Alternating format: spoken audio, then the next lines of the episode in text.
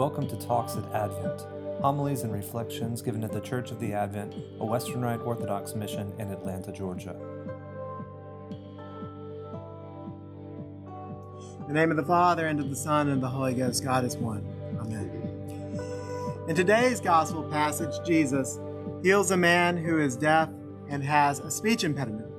We have seen Jesus heal others with many different spiritual and medical conditions leprosy, edema, seizures, demon possession, flows of blood, and blindness. And each of those conditions cuts the people afflicted by them off in some way from their fellow neighbors, whether from fear of its transmissibility, the outbursts of anger, the physical disfiguration, the stench of rotting flesh, or the inability to see, they each, in their own way, take something away from the experience of being fully human and fully free. In this way, the Orthodox Church thinks of even these ailments as sin. In all these cases, not necessarily a sin one is guilty of, of course. But yet, these ailments are sin because they are a form of hamartia, missing the mark, the Greek word for sin that keeps us from being all we were created to be. Of course, our actions or those of our parents and grandparents can at times be responsible for a physical ailment we suffer from. Think of the damage we can do to our bodies from the way we over or undereat, fail to give ourselves sufficient exercise, use drugs and other substances irresponsibly, fail to seek necessary medical care, etc. Yes, all those things can be sins for which we are personally responsible. However, all sins, whatever their origin, are somehow a consequence of either our own actions or those of others somehow contributing to our broken creation. They are, in, they are each in need of healing, and they are each in need of a Savior, in need of our Lord Jesus Christ, just as much as any spiritual disease we have. And today's gospel brings us to another healing, that of this man who is deaf and unable to speak. As you may know, those two conditions commonly occur together if someone is born deaf or loses their hearing before language develops. So this man has very likely been deaf for nearly all his life. And his condition, like the others we have discussed, it cuts him off in some way from his neighbors. In fact, I would argue it's among the most isolating of all the conditions that one can experience. Our ears allow us to be aware of things all around us.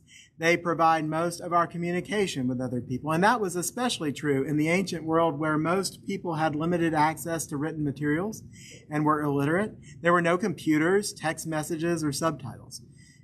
Your eyes can only alert you to what you're looking at when you're alert. And without hearing, you have much less ability to be aware of threats from behind you or when you are asleep. And moreover, it affects your ability to communicate to others. It affects the way people perceive your mental capacity. So much so that the word dumb is how people historically referred to those with vocal impairments. Most human societies are language centric, and historically that focused on spoken and heard language. And that meant that this person not only was isolated in his community and heavily dependent on those around him, but that he had no social mobility, no way to change his state in life. But there are two good news aspects of this story that I want to focus on. First, the goodness of God and of our neighbor, and the second, the power of God within us. On the first, the goodness of God and our neighbor. Unlike the blind man who could hear Jesus passing by, who could call out of his own accord for Jesus to help him, this man who has hearing and speech uh, impairments needed the help of others. And he got it. It says in the account, and they bring unto Jesus one that was deaf that had an impediment in his speech, and they beseech Jesus to put his hand upon him. It was through the actions of his neighbors and God that this man was healed. Without one or the other, he would have continued to suffer from his impediments. And importantly, we know that Jesus is in the Decapolis, meaning the ten cities. This, this is a Gentile region. He's ministering to Gentiles, and we see the faith of these people who were not Jews, bringing one of their own to, for, uh, to Jesus for his suffering to be healed. And imagine that situation, don't you? Don't we all have something we wish we could lay at the feet of Jesus to be healed, to have taken away? And which among us would not be selfish enough to ask for that to be fixed and instead humbly and selflessly bring someone else from our community with a deeper need than ours to Jesus for healing. And the good news is there's plenty of healing and grace to go around, infinite from God. So I urge you, though, to seek God's renewal in your own life, but I also encourage you to not forget to bring others to it. And we also know from the aftermath of disasters, from other terrible events, that our neighbors are inherently good. They are the people that God in His creation declares to be very good. We are not totally depraved by the fall of Adam and Eve. Mankind is still inherently good, a very good race of creatures. Now, don't be swayed by the horrors you see around you in the news from the actions of leaders, or maybe even horrors in your neighborhood or amongst your friends, or maybe even in yourself. Don't let that bring you down. Trust me. No, trust God that you, that people are generally good. And good people work together with God to bring about miracles. God, of course, can do it by himself, but he doesn't choose to do it that way. And every week here in this church, we see a miracle brought about through the work of you and me, mere mortals, working with God in the Eucharist, in the very transformation of bread and wine into the body and blood of Christ. So many of you, and probably myself, if I was asked on the street, have we ever seen a miracle, might say no. But I'm here to remind you that you see a miracle. You participate in a miracle every time you attend the divine liturgy. And that brings me to my second good news story today from today's gospel the power of God working within us. If we take a step back from the story, we should recognize that there is no reason God cannot simply heal this man. Or going further, God could have prevented this man from ever suffering with his condition. But look through the pages of the Bible that's not God's typical way of acting. And for many, it is sadly a point of doubt or even rejection. However, as Christians, we must see in the story of Jesus Christ, our Lord and Savior, a story of suffering, a story of humility like none other. We have God Himself, creator of the, everything in the universe, leaving His throne and coming to be like one of us in every way, born as a helpless little babe not to some home of royalty, but into one of poverty, living an ordinary life for three decades, and then in a few short years, bringing the kingdom of God in an extraordinary and explicit way before the eyes of all who followed him, and to a few, even showing them his transfigured self on the Mount of Tabor. Before what? Before extensive suffering, before being publicly murdered by the very people he came to save in a shameful and excruciating way, excruciating as you hear, has the Latin word crux, cross, in it for a reason. And God had no humanly conceivable reason to do what he did. And what's more shocking, if we're honest, he has no reason to trust us with his kingdom, and yet he does.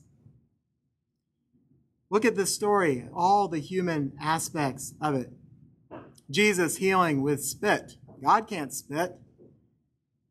He doesn't, and and here God, just like His nature, He doesn't make a show of things. He pulls pulls this man quietly aside from the crowd to privately heal him, and He charges those few who see it to stay quiet. And of course, they can't.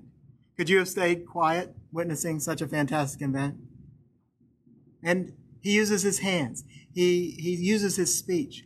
All of these things to heal this man. All human things. But the most dramatic aspect of the story that strikes me is when Jesus looks up to heaven and sighs. At least that's the way the King James translators said it. But the Greek word is stenazo, which is cognate with a word about compression or constricting. And it might be better translated as it is in some other places to groan. And more importantly, to groan because of pressure. For example, that pressure of childbirth or to feel pressure from what's coming on in your life. A, a, pressure that can either be intensely pleasant or anguishing. So I want you for a time to think about that sort of groaning, a groaning so deep in your soul that it feels both bad and yet good at the same time. That's what's going on here. Jesus is groaning in that human way at the sad state of the world, a, hu- a fallen creation that allows sin, a missing of the mark that isolates this man from his neighbor and from God himself. But in that groan, he also appeals to the divine who can repair it all. And that is an intense and pleasant experience. Jesus as a man, healing with his hands, his words, his spit, his groans, and the power of God. There are several other places where this word and its relatives appear in the New Testament. It's used to translate the quoting of proto-martyr Stephen um, when he's talking about God speaking to Moses in the burning bush, when God says, I have surely seen the affliction of my people who are in Egypt. I have heard their cry because of their taskmasters. I know their sufferings. Or in the New Testament Greek, I know their groanings, and I have come to deliver them. But I think most importantly, it appears in Romans 8 26. St. Paul speaks of the Holy Spirit. Likewise, the Spirit helps us in our weakness, for we know not what to say, what we ought to pray for. But the Spirit intercedes for us with groaning too deep for words.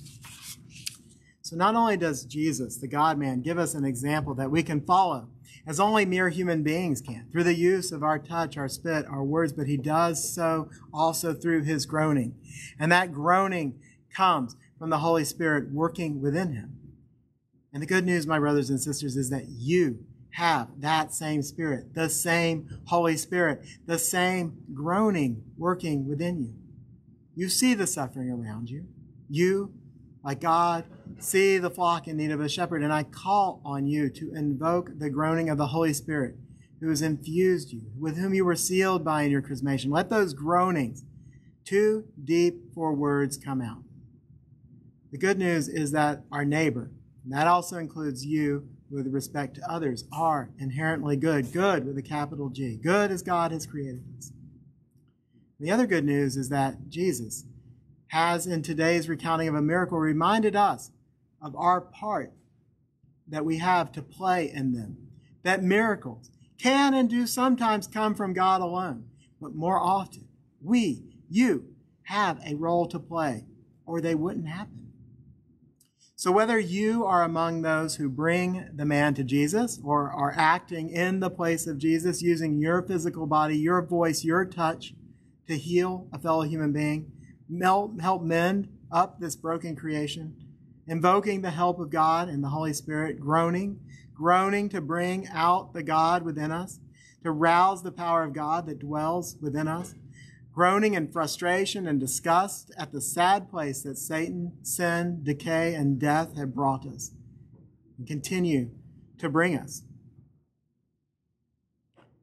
Never forget that Jesus, God, has seen it all, experienced it all, save sin, when he had every choice not to. He chose to, not for himself, but for us. And thereby he saved the world.